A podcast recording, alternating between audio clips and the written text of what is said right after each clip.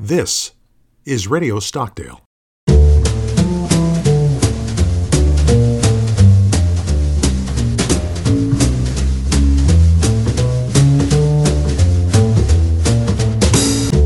Welcome to Radio Stockdale. I'm your host, Michael Sears, at the Stockdale Center for Ethical Leadership. We're starting something new with Radio Stockdale. For those of you who've been listening for a while, you know we talk about leadership, ethics, character, and the law especially when it comes to young leaders. Well, we're pivoting as of today. We'll still talk about leadership ethics, character, and the law, but we'll talk about those ideas at the intersection of artificial intelligence. AI is here, and it affects us as leaders of character. So, for the next several months, it's going to be all about AI at the intersection of leadership, character, ethics, education, and the law. We have a guest who has been with us several times before, Dr. Jovana Davidovic. She is a associate professor at the University of Iowa, and she is also a senior fellow at the Stockdale Center. Dr. Davidovic's research includes social and political philosophy, applied ethics, philosophy of law, military ethics, AI, and algorithmic ethics. You're the chief ethics officer for Babel AI, a consultancy that focuses on ethical risk assessment and auditing of AI and algorithms. Her recent work is focused on AI and algorithmic ethics in military settings, and she is a perfect person to talk about AI and education on Radio Stockdale. Welcome, Jovana. Hi, Mike. Thank you for having me back. It's good to have you back. We're going to hit the sweet spot of what you're doing right now. And what we're trying to do is talk about how artificial intelligence intersects with education. Let me just jump in real quickly because there's so much buzz about AI. What I want to ask you first is this concept of personalized learning. What does that mean? And how can AI assist in personalized learning? Yeah, thanks, Mike. So, personalized learning or adaptive learning uh, can present personalized content at a personalized pace. Um, and it can sort of present the information to a student in a way that can allow them to engage at a speed and in a way that best suits their needs. And so, you know, we know that learners come from diverse backgrounds, right? So they some have, you know, we all have unique problems, we all have unique strengths. And so what personalized learning does is it enables a student to basically learn at their own speed. And in addition to the fact that this is, I hope, obviously better for a student because it can again sort of keep up with your speed. It can keep up with the sort of presentations of the content that you need. It can also really increase student engagement uh, and sort of minimize student disengagement. And in some cases, depending on how the system is built, it can also give professors some sort of feedback about how students are learning. I should point out that personalized learning of that type has been around, sort of adaptive learning, for a long time. It's just that, you know, this is the, and examples include you answer a question and then if you answer it poorly or you don't answer it correctly you get a easier question and if you um, answer it correctly you get you know harder question of the same type. But of course the systems enabled by ai are getting more sophisticated and they can pick up on different types of learning visual versus auditory different types of concept presentations that can really suit an individual learner well so, as I was growing up, I discovered um, that I'm dyslexic. For instance, um, how does how does AI help student and or a teacher understand that? Because quite frankly, I didn't understand that until I was in graduate school. Yeah, so AI could, for example, track uh, where you're having problems. It might, for example, depending on what sort of a system it is, uh, notice that you are uh, pro- having problems with reading certain words or that you're reading slower or that you're making similar types of mistakes that other people who are dyslexic make in answering certain questions. And so that's one possible way that AI can just using big data, using you know the sort of struggles that other dyslexic people have had in the past, recognize more quickly young learners who are dyslexic.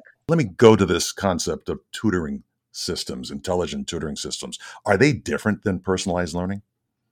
So they're different to some extent. Uh, they're also adaptive, and they're actually very often more adaptive, as in they respond to the way you learn. They can assess your understanding of the material. They can assist with homework. They can provide real time feedback. They can come up with practice problems for you and test preparation. I mean, they're exactly what they sound like. They are tutoring systems. They're intelligent. That are sort of also unique to you very often, respond to your needs, and can offer, you know, both an analysis of what you understand and what you may be struggling with, but also then offer targeted explanations or targeted examples.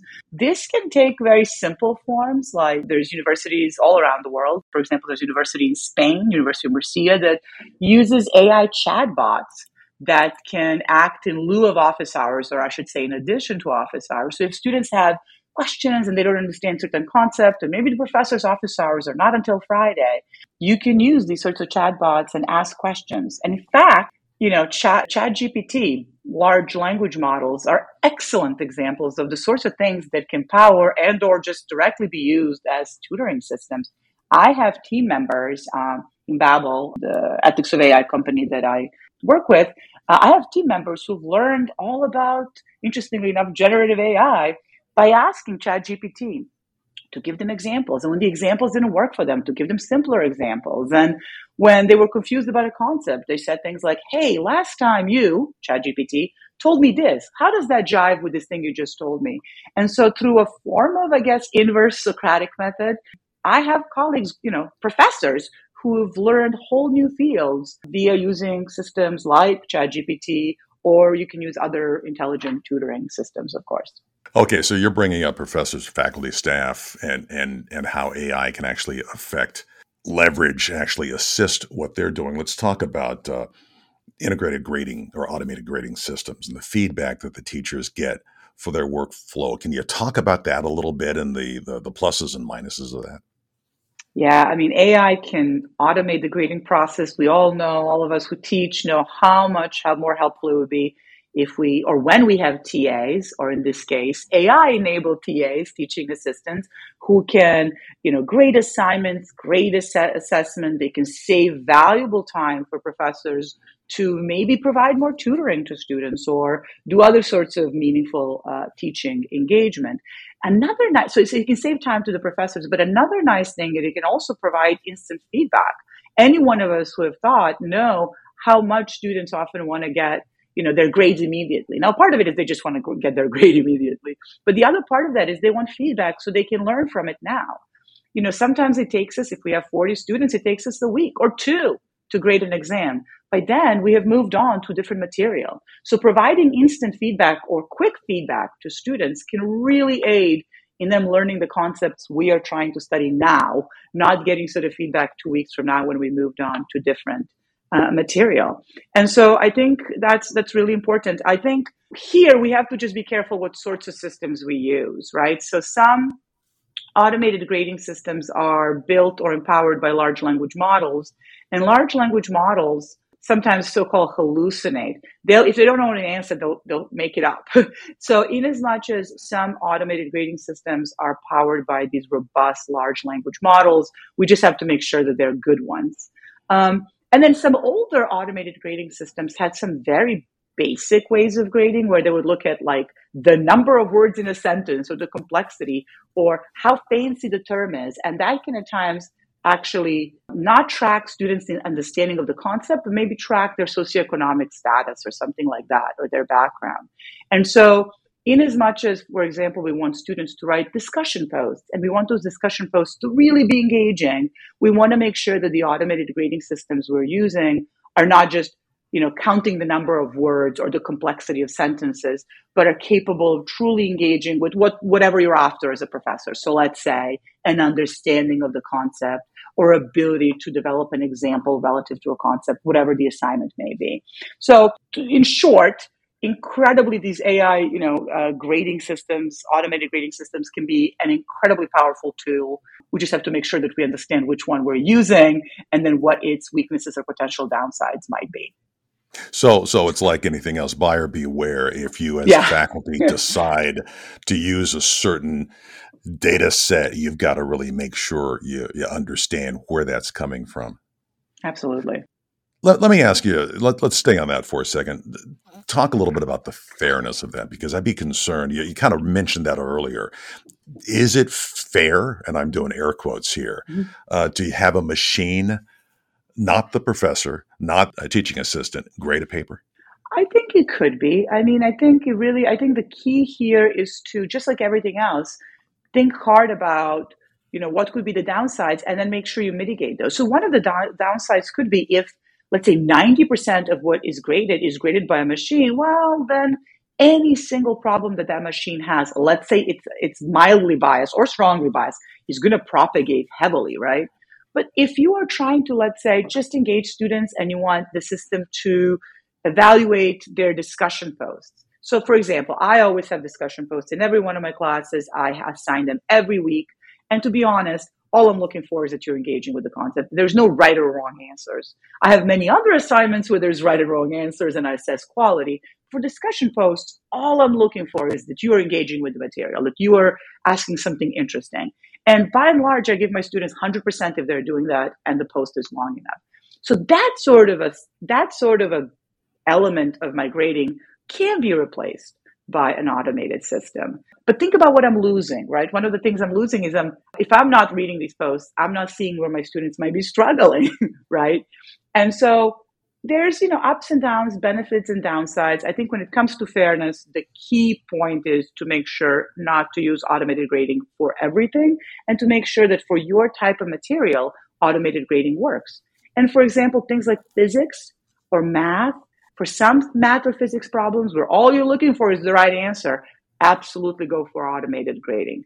If you're looking at math and physics and you want to see that the, the, the student correctly did the work, you can also use some automated systems that can check for that as well. But it, it, as it gets more complex and you're looking for more complex things, you probably want to still, still today be grading yourself. In five or 10 years' time, who knows? Uh, who knows how good these systems will be? Let me ask you this, and I'm going to stay on this point for a second. It really is about the prompt or the question that you set up to actually grade the paper. And what I mean by that is it's it's prompt engineering. You've got to be smart about how you use the system beyond just figuring out the data set. Yeah, I mean most of the most of the problems that AI has are not straightforwardly algorithmic problems. They're socio-technical problems. They're problems about how you and I, in this case as professors, use the system. And so, yes, it's about the prompt we're using. It's about how much we're relying on automated grading and whether or not the automated grading is appropriate in that particular case. Again, if it's something like the example I gave, where all it's really looking for is that a student posted a discussion post and that it engaged certain concepts or that a student did a math problem and that they came up with the right answer, it strikes me as you as a professor can feel confident in using that sort of an automated system. If, our, if it's more complex things, and the reason you as a professor are um, even engaging in these sorts of assignments is, for example, to identify students who are struggling, well, then you might want to use a different system or just do it yourself. So it's all about the prompt and it's all about how you decide to use and when you decide to use the system, the automated grading system let's expand this a little bit and talk about labs or simulations and and you know when, when as i was coming through i'd be sitting in a chemistry lab and i'd have to mix two reagents and all that kind of stuff mm-hmm. that was that was time intensive it was actually acid intensive uh, and it might even be dangerous if you if you do things the wrong way at the wrong the wrong process and timing how does ai help in labs or simulations yeah, I think AI driven virtual labs and simulations, um, they can enable students to experiment and learn in, in, very safe and controlled environments. And it can allow students to do it sort of over and over again. And I think, I hope it's obvious how valuable it is for students to be able to do an experiment many times and not run out of chemicals or not run out of examples of, you know, rolling balls down a hill or, or whatever um, you have. Uh, a lot of places are already leveraging virtual labs and simulations for natural sciences.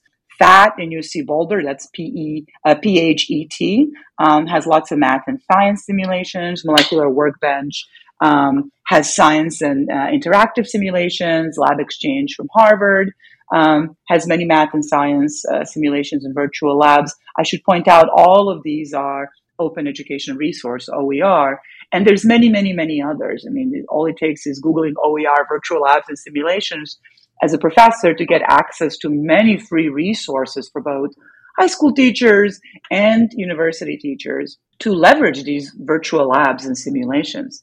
And I think we're doing really good in building these for natural sciences. I think one of the places where we could be leveraging virtual labs and simulations better is actually in humanities and social sciences, where we don't often do that. We don't often come up with virtual labs and virtual situations for uh, you know things like ethics or philosophy. But in fact, they can be really helpful. Fields like philosophy, where I'm a professor of philosophy, uh, relies so heavily on what we call hypothetical hypothetical examples, right, or hypothetical experiments or thought experiments. Now, imagine if we could, of course, put students into these thought experiments. We might be able to bring forth or make sense of concepts we're trying to teach so much better. And you know this, Mike, because you yourself and Stockdale build uh, virtual sort of uh, ethical experiments that the thought experiments that and simulations that students can use to put themselves in the shoes of a leader who's trying to make a difficult moral decision.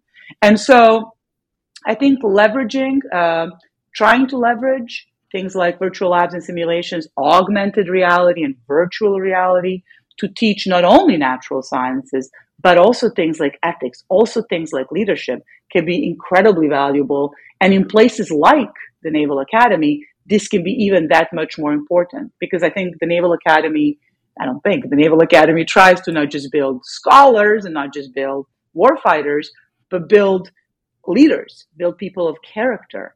And very often that requires not just teaching ethics and teaching leadership through some sort of, you know, uh, theoretical and book reading. It requires having these, these young men and women internalize these concepts. And so imagine how valuable uh, an augmented reality or virtual reality lab for trying to test out or figure out how one would respond to a difficult moral situation or a difficult leadership question, how valuable they can be for those sorts of skills.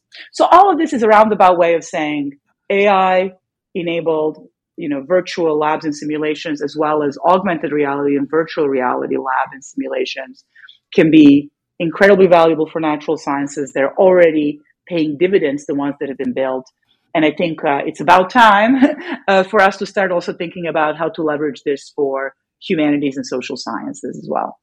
This is some really great stuff. Uh, there's a lot to talk about with artificial intelligence, especially artificial intelligence uh, in education. So, Ivana, thank you very much for being here, and we will do this again. Thank you for having me, Mike.